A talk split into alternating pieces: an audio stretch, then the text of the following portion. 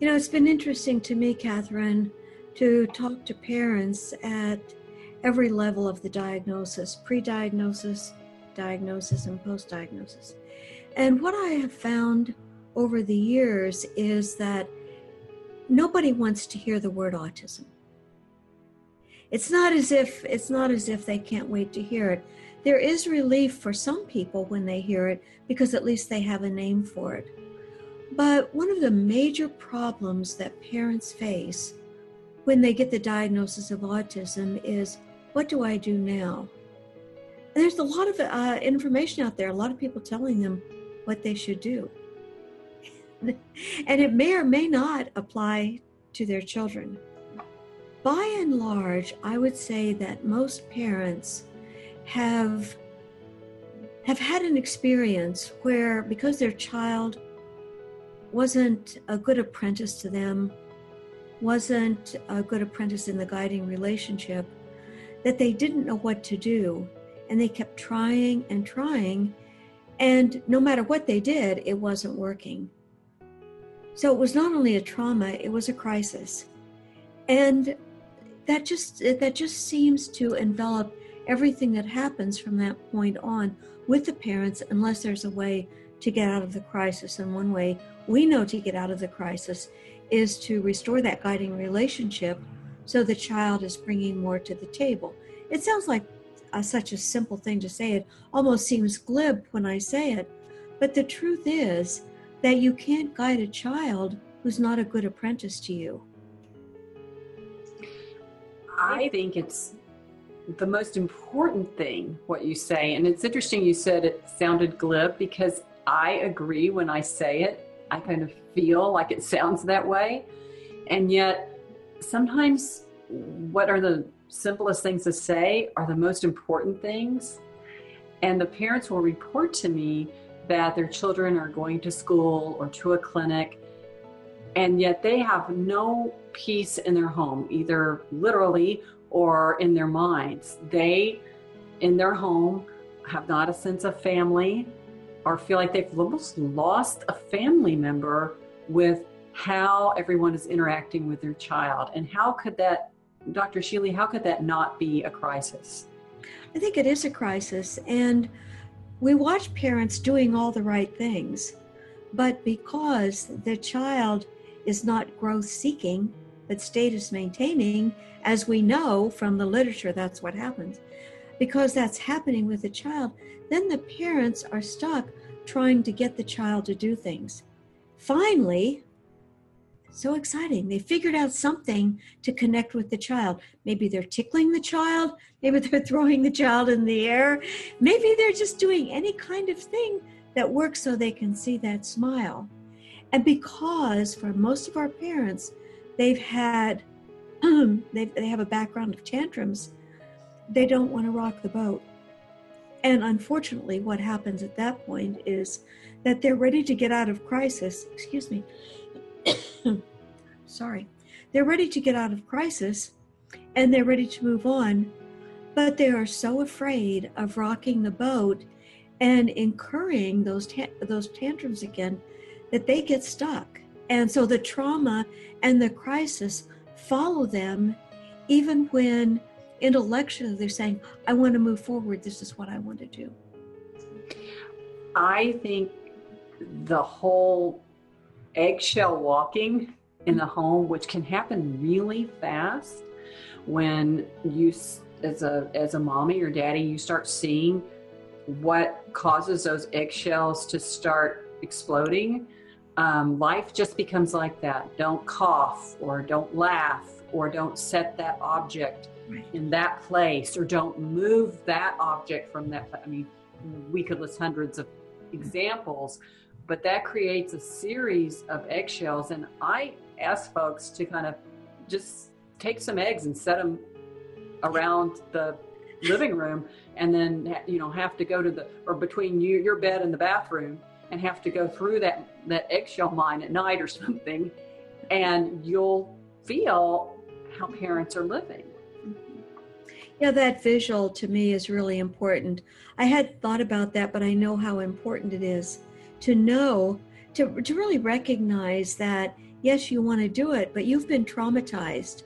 And so that trauma gets triggered every time you think about upsetting the apple cart or moving forward, or when we talk about a just noticeable difference, which we know works with our children. Parents say, um, I can't do that. Another time, another thing that occurs quite frequently is we ask parents to dream, what is it you want for your child?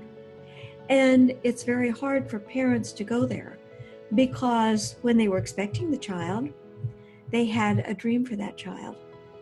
And when they heard the word autism, that dream disappeared. And in RDI, what we say to parents is dream again. What's your dream? Where do you want to go? And that, in and of itself, having a goal, again, triggers that feeling of crisis and the trauma that was experienced very early on. In a goalless life with any child means you're not going to reach goals. I, I always use the phrase the children will rise to the lowest expectation and also rise to the no goals.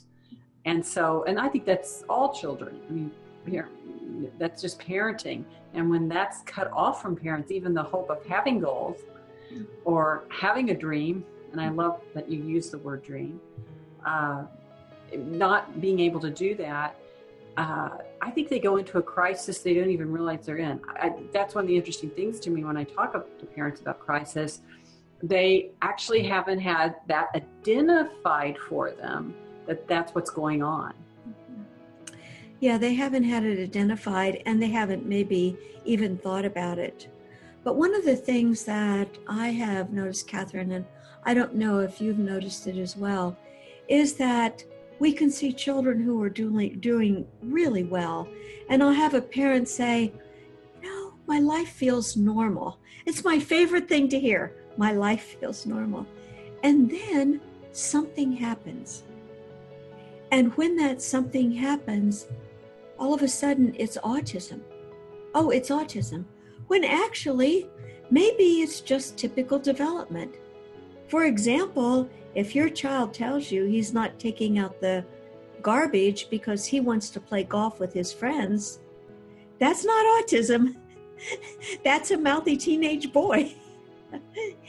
but it's interesting how fragile we all are when we've struggled with uh, children who have developmental differences. Well, everything becomes seen through those lenses. And it's interesting that that can happen to people who are working with the children too, that yeah. things start being seen through those lenses. And then those comments come back around to the parents. And so then they start seeing, through, and it's a circular. Meanwhile, there's a child who's actually acting typically, but the feedback they're getting is that that's not quote unquote normal. I think it's really important as consultants who are working with parents who have experienced a crisis that none of us would ever want to experience or want to know about, but yet our parents are experiencing this. I think it's really important for us to realize that there is a parallel process that helps us all get out of that crisis. And the way I see it is that we have children who are very vulnerable but we have parents who are very vulnerable too. And if we push the parents to do things with their children too quickly, we can increase the feeling of crisis that that parent has. However, if we can take, if we, if we can think about the just noticeable differences that are important in our work with children, and we can actually apply that to the parents just noticeable differences. We're going to start with you where you are.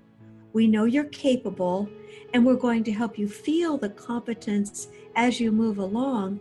We'll see that when the challenges come, the parents are ready to take those challenges on, and the crisis becomes, I think, inversely, re, inversely, inversely proportionate to, uh, you know, to the normalcy. And I uh, love that you talk about just noticeable differences. And one of the things as a parent that strikes me is those just noticeable differences we think about our children, and that just noticeable difference may not seem like a just noticeable difference, but actually, it is like that for parents too. They need just noticeable differences. They do need just noticeable differences, and they also need um, they need uh, help with their memories. We know we talk a lot about our children and the importance of developing the kind of memories that help them think about the future.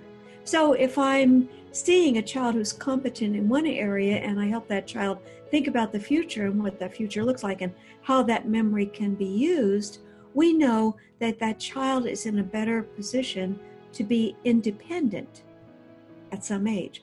But it's the same thing with parents. If we can uh, help the parents see these same steps in their work with their child, we'll see that they also are ready for the independence. So, when parents are going through uh, not having this wonderful information that you and I are talking about, and I first talk to them about crisis, you know, a lot of times I will see parents kind of be like, well, it's not about me, mm-hmm. it's about my child. So even if I'm suffering, I don't really need to talk about that. Um, and I think what you talk about, about that parallel process, that the state that they are in as mommies and daddies is affecting their children is so important. Mm-hmm. It's very important. It's very important for the same reason. Just because as we develop those memories with children and they become independent, the parents begin to catalog their own memories. And their own memories lead them to this feeling of, I'm going to be able to do this. I won't always need a consultant. And I think that's big because I think parents hear a lot from the very beginning, whether the diagnosis is 2, 5, 10, 15, mm-hmm. that uh, they can't do, that, that they need someone else, that that's not a skill set they have. Um, and I have been known to say, and hopefully don't sound too snarky when I say it, so the parents don't have a skill set to be mommies and daddies. because I think they do. I think they do. Yeah, I think they do too. And it's it's um, it's such an important point that you make because our parents are parents, and I see children so many times who are just ready to take off, and I often think, where would this child be if this parent hadn't figured out what she has figured out, what he has figured out? It's a pretty amazing process when you think about how long it's taken us to figure out how to help parents and how many parents already come to the table with some with some well designed well thought out ideas. They do and how we remind them of something. I always say you know i always say you know this is true if you think about it that no one knows your child like you do. No one no one. And they'll be like well that's right. I, I try to tell people this and such about little so and so, but then they say this, and I'm like, you know, you you do. You know, Catherine, I'm reminded about um, my own thoughts early on 20 years ago. And remember, I started working with autism when the diagnosis was one in 10,000. So I remember talking to parents and believing that from the very beginning something was different. And a lot of parents actually said that. Uh, I think probably because their more recent memory uh, was speaking to them. But what I know and what we know from the research now is that it really isn't different before six months of age. And so parents are feeling like everything's okay. You know, they're getting the smiles, they're getting the attention. And then all of a sudden, something happens at six months, which I think reinforces for them I've done something wrong. What should I do? And they start grasping at straws because they don't have a diagnosis, they don't know what's going on, and it just increases that crisis for them.